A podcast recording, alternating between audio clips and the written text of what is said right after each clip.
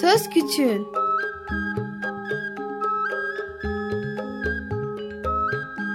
Bir Çocuk Hakları Programı Bilgi Üniversitesi Çocuk Çalışmaları Birimi hazırlıyor ve sunuyor. Çocuk Hakları Savunucusu Özel Sezin Okullarına katkılarından dolayı teşekkür ederiz.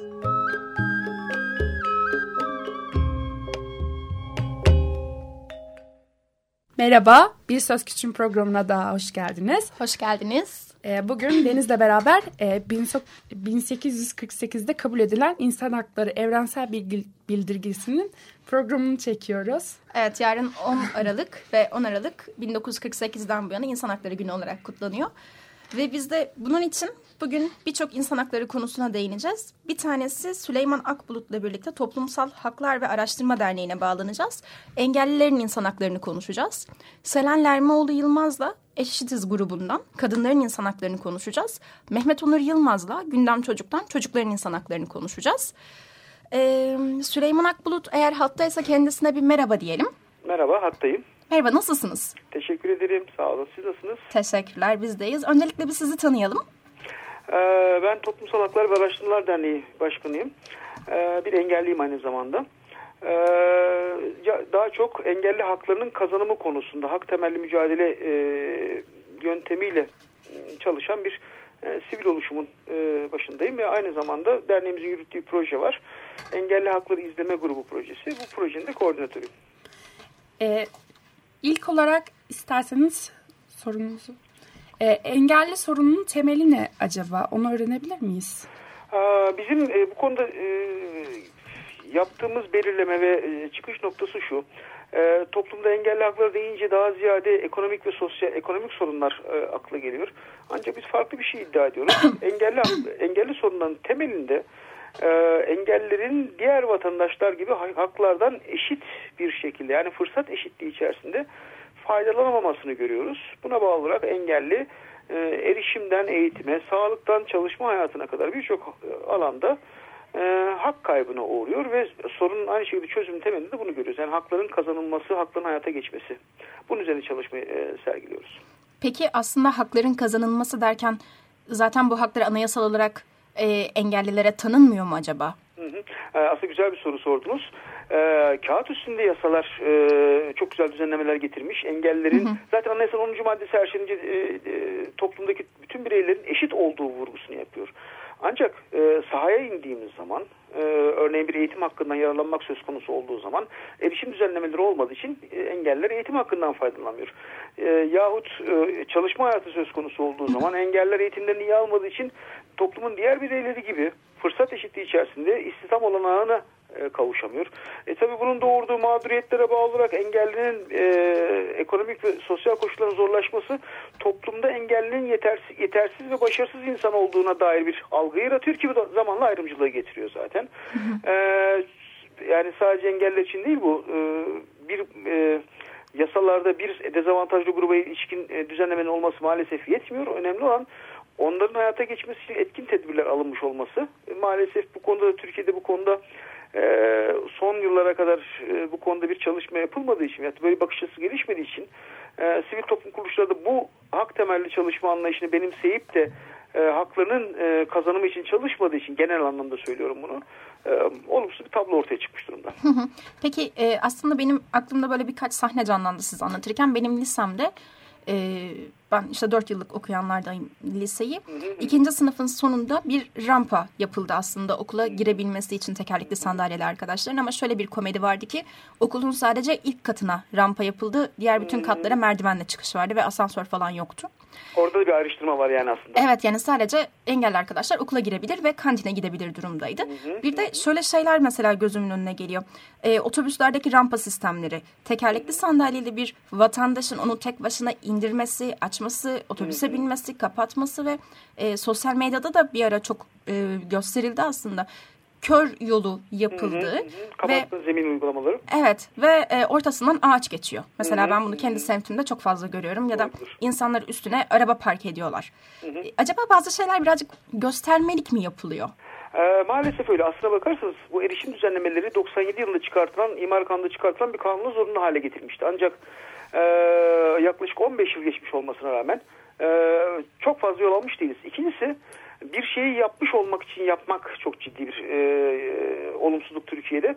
E, erişim düzenlemelerdeki kasıt şudur. Engelliyi tek başına bağımsız şekilde hareket edecek olanak sağlamak. Hı hı. Şimdi eğer bir rampa e, varsa ve engelli bu rampadan rahat rahat tek başına çıkamıyorsa yahut bir görme engelliler için kabartma zemin uygulaması yapılmışsa ve e, bu kabartma zemin uygulaması e, görme engellinin e, kendi başına hareket etmesini veya bir yerden bir yere gitmesini sağlamıyorsa bunun zaten adına düzenleme demek yanlış olur.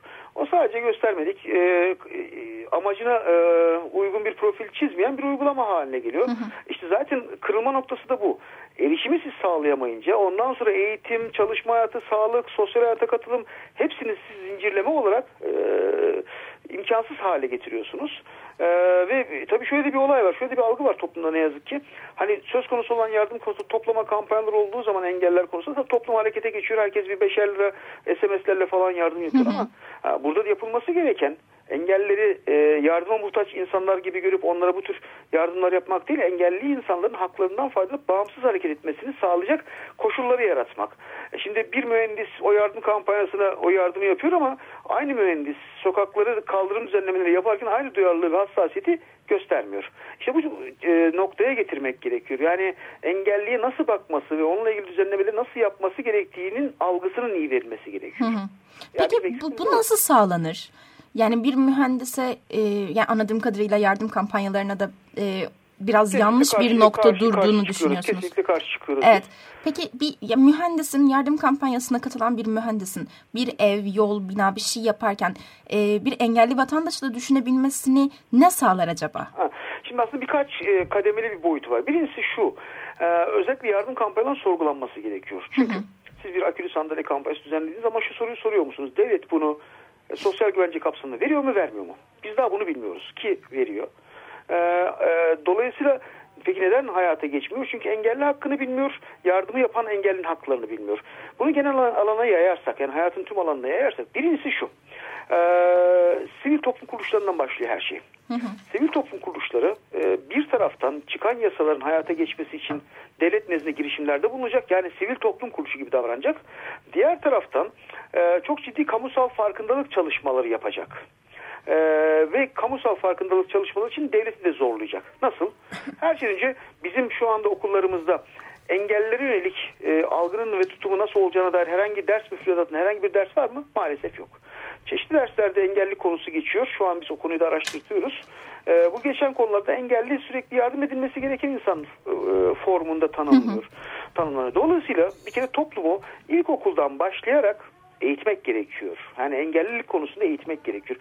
Bu eğitim boyutu. Diğer taraftan sosyal medyada olsun hı hı. E, veyahut da görsel ya da yazılı basında bu, bu e, konunun çokça işlenerek aslında engelli sorununa nasıl bakılması gerektiği e, vurgulanmalı. Buna yönelik çalışmalar yapılmalı. Ancak tabii burada e, ben toplumu açıkçası hani toplum doğru bakmıyor derken toplumu suçlamak anlamında söylemiyoruz. Çünkü biz engeller de kendimizi topluma e, doğru biçimde anlatabilmiş değiliz. Bas, yani en başa dönersek sivil toplum kuruluşlarının bu konuda çalışanların yardım toplamaktan ziyade engelliliği anlatması, e, kamuoyunda farkındalık yaratıcı çalışmalar yapması ve hak temelli çalışmaya geçerek e, yasalarca getirmiş, e, tanınmış e, de, avantajların yani pozitif halde uygulamanın hayata geçmesini sağlamak lazım. Yoksa tek başına bir mühendisi e, görme engelli yolunu öyle yaptı diye sorumlu tutmak aslında çok kolaya kaçmak olur.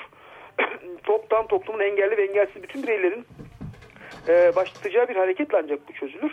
Ama temelinde eğitim ve bilinçlendirme var tabii ki. Aslında şöyle de bir durum var. Ee, bizim toplumumuz e, engellileri anlamak yerine dışlamayı tercih ediyor. Tabii ki. Tabii ki. Ya ee, aslında, aslına bakarsanız işte ayrı noktaya geliyoruz. Yani e, ee, aslında sizden sonra iki konukla daha konuşacağız ve ufak ufak böyle e, toparlarsak eğer bir de şeyi merak ediyoruz aslında. Hı. Çok kısaca engelli hakları izleme grubu nedir? Ne yapar? Hı hı hı. Eğer çok kısaca bundan da bahsederseniz Tabii, çok mutlu oluruz. E, bahsedeyim. Hani ayrımcılık bakması konusuna gelince gayet e, bu da kaçınılmaz bir sonuç. Çünkü siz engelleri eşit yaşam koşulları tanımazsanız engelli hayatın fiziksel an, a, anlamda gerisinde kalır ve siz ona bu sefer mağdurdur bir şeyi başaramıyor diye bakıp acımaya ve acımanın e, devamında da onu farklı öteki sizden aşağı olarak algılamaya başlarsınız. Hani bu bir kaçınılmaz bir döngü yaratır. Birincisi bu. Hı hı. Ee, yani bu aslında bir sebep sonuç ilişkisi içerisinde gelişen bir döngü. İkincisi engelli hakları izleme grubu ne yapıyor'a gelince. Ee, her şeyin önce engelli hakları izleme grubu 20 tane sivil oluşumdan oluşan bir hareket. Hı hı. Bu hareketin yaptığı, devletin koyduğu yasaların ne derece hayata geçtiğini izlemek, raporlamak, çözüm önerileri üretmek. Örneğin erişim alanında e, şu anda iki, binlerce başvuru yapmış durumdayız. Örneğin okullarda, kaymakamlıklarda, belediyelerde binalar ne derece uygun hale getirmiş bunu alıyoruz. E, ikincisi e, sağlık alanında, çalışma hayatının alanında ve eğitim alanında bu takipleri yapıyoruz. Hı hı. E, bununla ilgili olarak medya haberlerini taramak var, devlete bilgi edinme başvuruları yapmak var engellik vatandaşlarımızdan e, engelli hakları izleme.org sayfasındaki e, bölüme engelli hak ihlallerinin bildirin köşesinden hak ihlallerinin toplanması var. Hı hı. E, akademisyenler bu çalışmada ayrıca görev alıyor. Elde edilen veriler bir yayın haline getirilecek ve buradan çeşitli raporlar üreteceğiz. Yani eğitimle ilgili sorunlar için Eğitim, Milli Eğitim Bakanlığı raporlar üreteceğiz. Çalışma hayatıyla ilgili keza Çalışma Sosyal Güvenlik Bakanlığı aynı zamanda Birleşmiş Milletler'e tabii raporlama yapacağız. Hani Birleşmiş Milletler'den bahsetmişken ee, çözüm önerilerimizi orada sunacağız ama aynı zamanda kamusal farkındalık çalışmaları yaparak verileri paylaşacağız ve toplumda bu konuda bir hareket, bir fark yaratmaya çalışacağız. Ee, dediğim gibi 20 tane sivil oluşum var bunun içerisinde. Hı hı. Ee, Türkiye'nin çeşitli illerinden yani her bölgeden her engel grubu konusunda faaliyet gösteren sivil toplum kuruluşları var.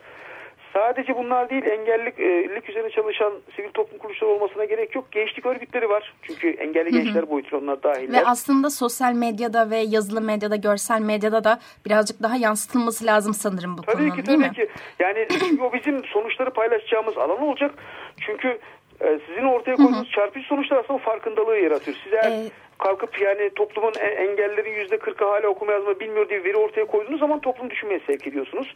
Evet. Hatta bununla ilgili bir Facebook sayfamız var. Engelli Hakları İzleme diye bir izleme isimli bir sayfamız. Hı aslında o sayfayı takipçi olmasına bu vesileyle davet etmiş olalım diyorum. Pekala. Çok teşekkür ederiz e, teşekkür sohbetinizden ederim. dolayı. Belki daha geniş bir zamanda bir sonraki programımızda sizinle daha uzun uzun sohbet ederiz. Tabii ki her zaman. iyi yayınlar diliyorum. Çok teşekkürler. teşekkürler. İyi günler. Ee, evet Süleyman Bey'e teşekkür ediyoruz. Şimdi de e, Selen Lermoğlu Yılmaz'a bağlanacağız Eşitiz'den. Ama e, belki Rabia ile birlikte şöyle bir şey yapabiliriz. E, bugün gündem e, ço ÇOÇA Çocuk Çalışmaları Birimi Eyüp'te bir okulla e, 10 Aralık için böyle küçük bir çalışma yaptılar. Ve çocuklardan çıkan e, sizce insan hakları nedir sorularına cevapları okuyalım birkaç tanesini. Mesela bir tanesi şey demiş. Bence insan hakları adil, eşit olmalı. Birbirimize vurmamalıyız demiş. Ee, biri de herkese eşit ve adil olarak davranmaktadır. İnsanların özgürlüğüne ve düşüncelerine e, saygı duymakta, duymaktır demiş. E, bütün insanların eşit olduğunu anlatır insan hakları demiş. E, tekrardan konumuza dönersek Eşitiz'den Selen Hanım acaba hatta mı? Buradayım evet. Merhaba nasılsınız? Sağ olun teşekkür ederim sizi sormalı. Teşekkürler biz de iyiyiz. Ee, öncelikle sizi tanıyalım Selen Hanım. Ee, ben çok kısa söyleyeyim tanımı çok, tanıştıracak bir durum yok ama işte 13-14 yıldır e, feminist aktivist olarak alanda farklı kadın örgütleriyle birlikte e, işler yapıyorum. E, aynı zamanda da sivil toplum kuruluşu çalışanıyım. E, pekala neden kadının insan hakları ayrı ve biz kadının insan hakları diyerek bunu başka bir yerde kategorize ediyoruz aslında? Yani insan hakları dediğimiz şey kadını, erkeği, çocuğu, yaşlıyı, e, engelliyi kapsıyor ama bunu farklı bir şekilde söylüyoruz. Neden? Ya kapsıyor çünkü bu saydığınız her kesimin kendine özgü, kendi grubuna özgü farklı ihtiyaçları da var. Farklı açılardan sorunlarda, insan hakları ihlalleri de yaşıyorlar. Örneğin kadın insan haklarına bakarsanız 49 yılında sonuçta değil mi? İlk İran, evrensel insan hakları beyannamesi 48. çıkılmış. 48'de ama 49'da bütün devletlerin imzaladığı evet. e, bir fiil uygulamaya girdiği bir dönemdir. E, peki 49'dan sonra ta 79 yılında kadın insan hakları e, bir anlamda literatüre girmeye başlıyor. Çünkü SEDAV diye ismini koyduğumuz kadın yönelik her türlü ayrımcılığın tasfiyesi sözleşmesi imzalanıyor. Şimdi bu 30 yıl arada ne oluyor? Ee, kadınlar bakıyorlar tamam insanlar hakları, genel insan hakları evet birçok açıdan çoğumuzu hepimizi insan olduğumuz için koruyor. Fakat belli yerlerde kadınların çok daha özel yaşadığı insan hakları ihlalleri var. Mesela özel alan dediğimiz aile içinde, ev içinde yaşadıkları çok kendine has sorunları e, insan hakları beyannamesi veya insan hakları çerçevesi yeterince korumuyor. Kendine has özel e, başka anlamlarda önlemler getirilmesi gerekiyor. Bütün bu süreçte çıkan tartışmaların 30 yıllık kadın hakları e, savunucularının mücadelesiyle e, SEDAF dediğimiz sözleşme imzalanıyor. Aynı şeyi engeller için de söyleyebilirsiniz. Bakın mesela demin okurken dinledim. Adalet ve eşitlikten bahsetmiş çocuklar. Mesela biz de bundan konuşuyoruz. Eşitlikse her grubun kendine has farklı, yani kadınların kendine has yaşadığı çok özel insan hakları ihlalleri var. Tecavüzler hı hı. ve genellikle zaten kadınları vurur. Gerek savaş esnasında savaş suçu olarak değil mi? Hı hı. Gerekse de kendi ev içinde e, kendi eşinden de tecavüz uğrayan kadınlar olabiliyor ki ceza kanununa da buna dair bir madde eklenmiştir. Ee, 2005'te kadın hareketinin sayesinde. Peki sizce e, kadın kadın ve erkek eşitliği var mı? Türkiye'de de yok, dünyada da yok diyebiliriz. Zaten evet. olsaydı bu kadar büyük mücadele, e, bu kadar büyük her ülkede, hemen hemen dünyanın her ülkesinde e, buna dair yani kadın erkek eşitliğine dair kurumlar vardır, mekanizmalar vardır, yasalar vardır vesaire. Kimisine daha az, kimisine daha çok. Kimisinde daha görece eşitliğe yakın hı diyebiliriz ama hepsinde sorunlar var. Bu anlamda örneğin en ileri ülkeler İskandinavya'dır ama orada da kendine hala süren örneğin şiddet, kadın yönelik şiddet hala çok çok büyük bir problemdir her yerde. Şimdi Türkiye'ye bakarsak Türkiye'de tabii ki eşit değil. Bunu da çok net görebiliyoruz. Hı hı. Hem rakamlardan görebiliyoruz. Kadınların toplumsal hayatın her alanına, katılım rakamlarına da bakabilirsiniz çok net gösteriyor ki eşit de değil. Ya aslında Ve, şunu merak ediyorum tam bu noktada. Bunun sebebi ne sorusunu soracağım ama maalesef ki içimden şunu da diyorum. maalesef e, kabullenmişlik de var kadınlarda. Kadınlarda yani, kabullenmişlik derken buna içselleştirmişlik diyebiliriz. E, evet, Kadınlar evet daha doğru. doğduğu andan itibaren değil mi? Bebekken isim koymaktan başlayan çok uzun bir süreçtir bu. Erkeğe de kadına da belli rolleri bu toplum verir ve kadınlar da erkekler de bu rolleri içselleştirirler adım adım gün be gün. Hani oyun oynadıkları oyuncaklardan tutun, onlara koyulan isimlerden tutun, hı hı.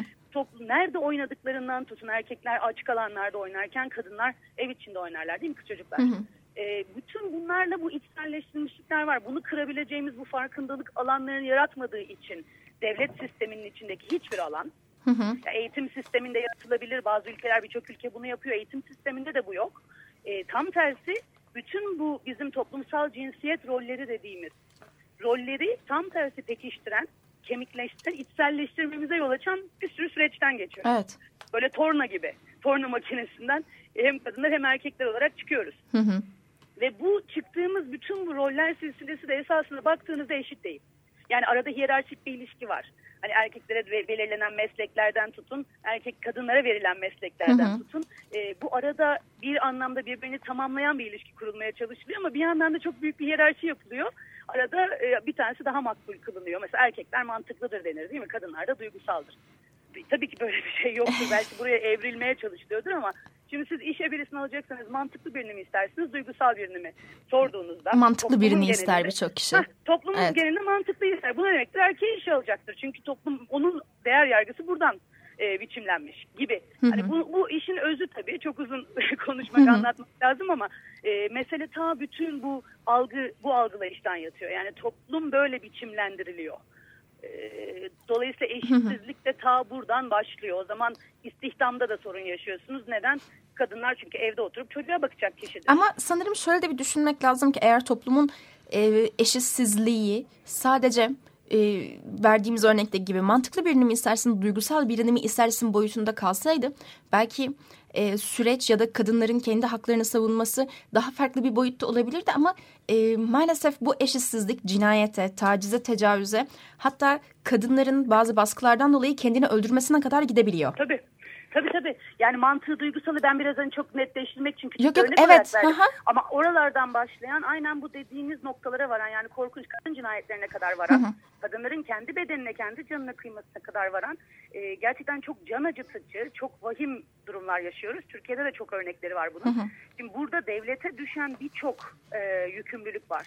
Hı hı. E, hem gerek olarak gerek adaletten bahsetmiştik değil mi? Eşitlik adalet evet. algısı dolayı gerekse imzaladıkları birçok sözleşme var.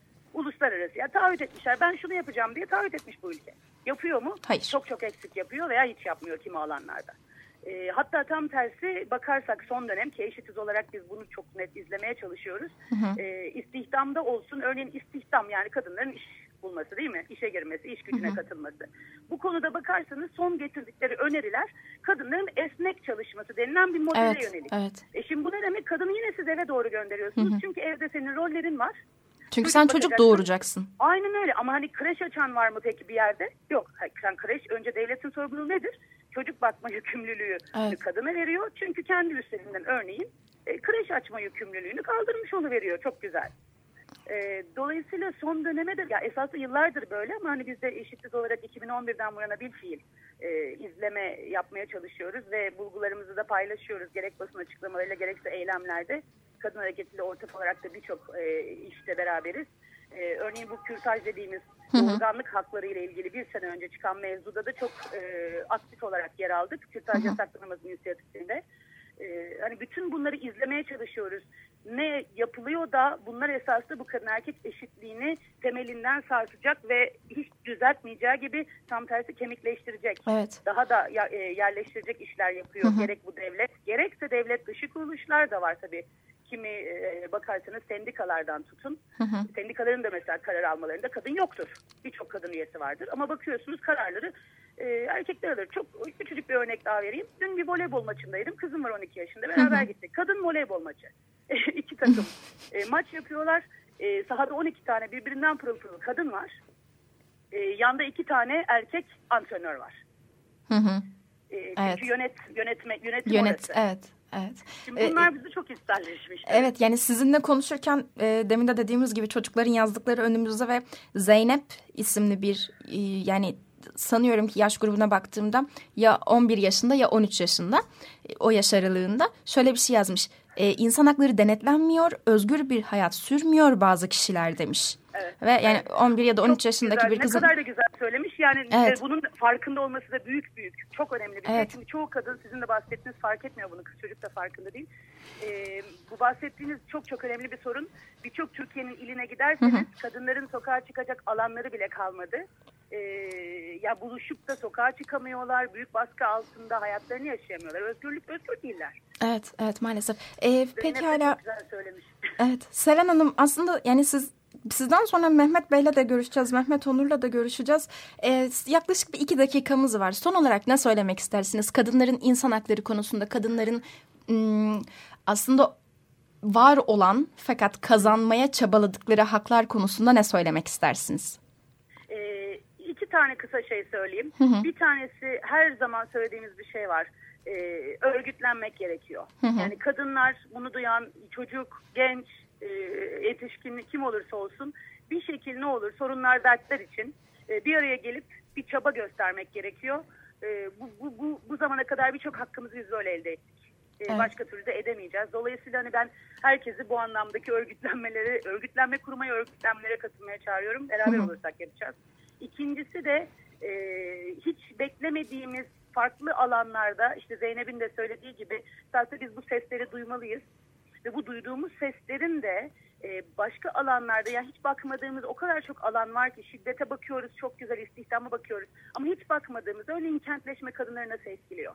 Örneğin bu çocuklar, kız çocuklar kentleşmeden nasıl etkileniyor gibi. Bakmadığımız, daha az baktığımız birçok alan var. Her alanda da bu bizim üzerimize gittikçe bir fırtına olarak e, kadınların üzerine e, geliyor. Bunun farkında o, olmaya çağırıyorum herkesi diyebilirim. Çok teşekkür ederiz size. E, isterseniz şimdi bir dahaki konuğumuzu dinleyelim biraz da. Tabii ki. Teşekkür ee, çok ederiz. teşekkürler size tekrar. Ben teşekkür ediyorum. İyi günler. İyi günler. Evet Süleyman Bey ile ve Seren Hanım'la konuştuk. Şimdi sıra Mehmet Onur Yılmaz'da. E, kendisiyle çocuk hakları üzerinden konuşacaktık ama çok az bir süremiz kaldı kendine. E, merhaba. Merhaba. Merhabalar. Nasılsınız? Teşekkür ederim. Nasılsınız? İyi yayınlar. Teşekkürler. Teşekkürler. Ee, aslında çocuk haklarını girmeden önce sona bırakalım demiştik Rabia ile ama birazcık az süremiz kaldı. Ee, Önemli değil zaten program olduğunuz için genel olarak belki de bu programda da böyle olsun. Evet zaten daha önce de bir sürü program çekmiştik birlikte. Evet. Evet, Gündem Çocuk Derneği'nden Mehmet Onur Yılmaz'la şu anda konuşuyoruz. Çocukların insan hakları nedir? Neden çocukların insan hakları diyoruz? Çocukların insan hakları e, tanımından ziyade aslında insan haklarının çocuklar için gerektirdiklerinden bahsediyoruz. Çünkü insan hakları aslında insan olan herkesin sahip olduğu haklar. Çocukların kendi özelliklerinden, durumlarından ve ihtiyaçlarından kaynaklı farklı hakları var. Yani daha doğrusu daha özelleşmiş olan bazı hakları var. Bunların genel çerçevesinde de biz çocuk hakları ya da çocukların insan hakları diyebiliriz. Bu çerçevede baktığımızda yani 18 e, yaşında doldurmayan bireyler için hani politik katılım hakları çok sınırlı, örgütlenme hakları çok sınırlı. Bu anlamda yani farklı şekillerde toplumsal koruma mekanizmalarını ve katılım mekanizmalarının yolunun açılması gerekiyor çocuklar için. Bu yüzden böyle bir çerçeve çiziyoruz. Peki 10 e, Aralık'ta ne yapıyorsunuz acaba? Çocuklar için ve insan hakları konusunda Gündem Çocuk ee, Derneği olarak. Gündem Çocuk Derneği olarak e, uzun süredir üzerinde çalıştığımız bir ayrımcılık raporu var. Hı hı. Çocuğa yönelik ayrımcılık raporu. Önümüzdeki hafta içerisinde 10 Aralık e, yoğun gündeminin hemen ertesinde biz o raporumuzu açıklayacağız. Bu bizim periyodik olarak yaptığımız e, raporların üçüncüsü olacak. Normalde Acaba raporlarda neler var?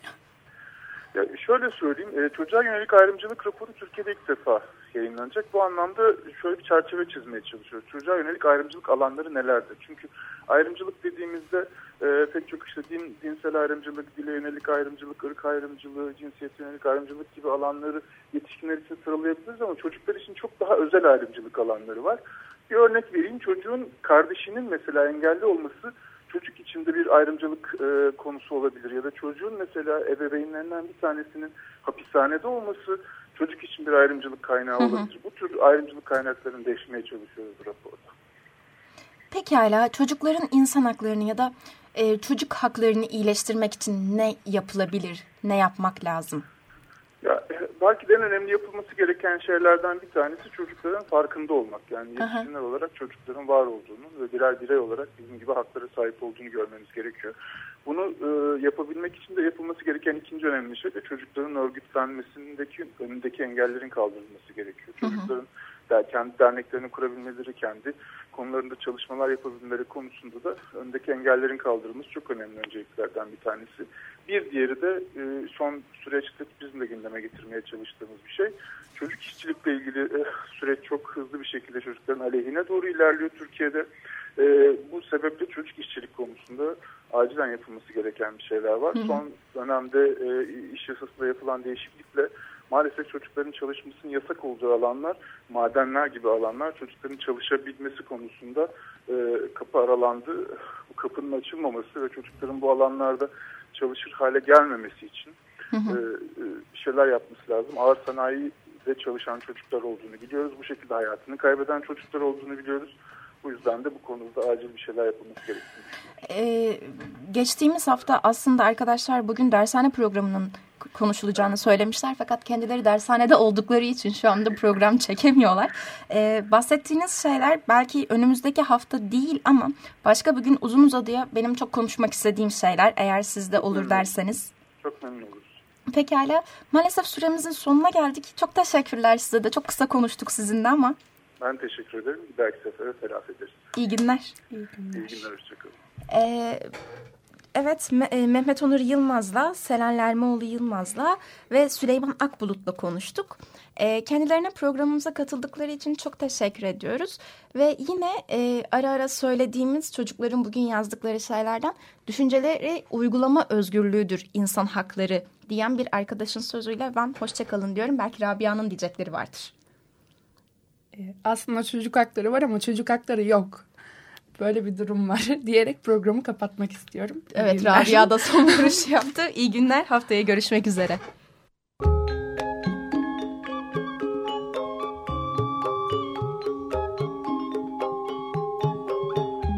Söz Küçüğün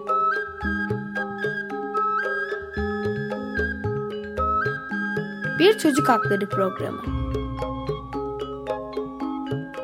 Bilgi Üniversitesi Çocuk Çalışmaları Birimi hazırladı ve sundu. Çocuk Hakları Savunucusu Özel Sezin Okullarına katkılarından dolayı teşekkür ederiz.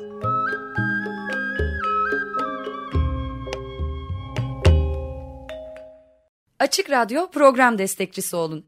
Bir veya daha fazla programa destek olmak için 212 alan koduyla 343 41 41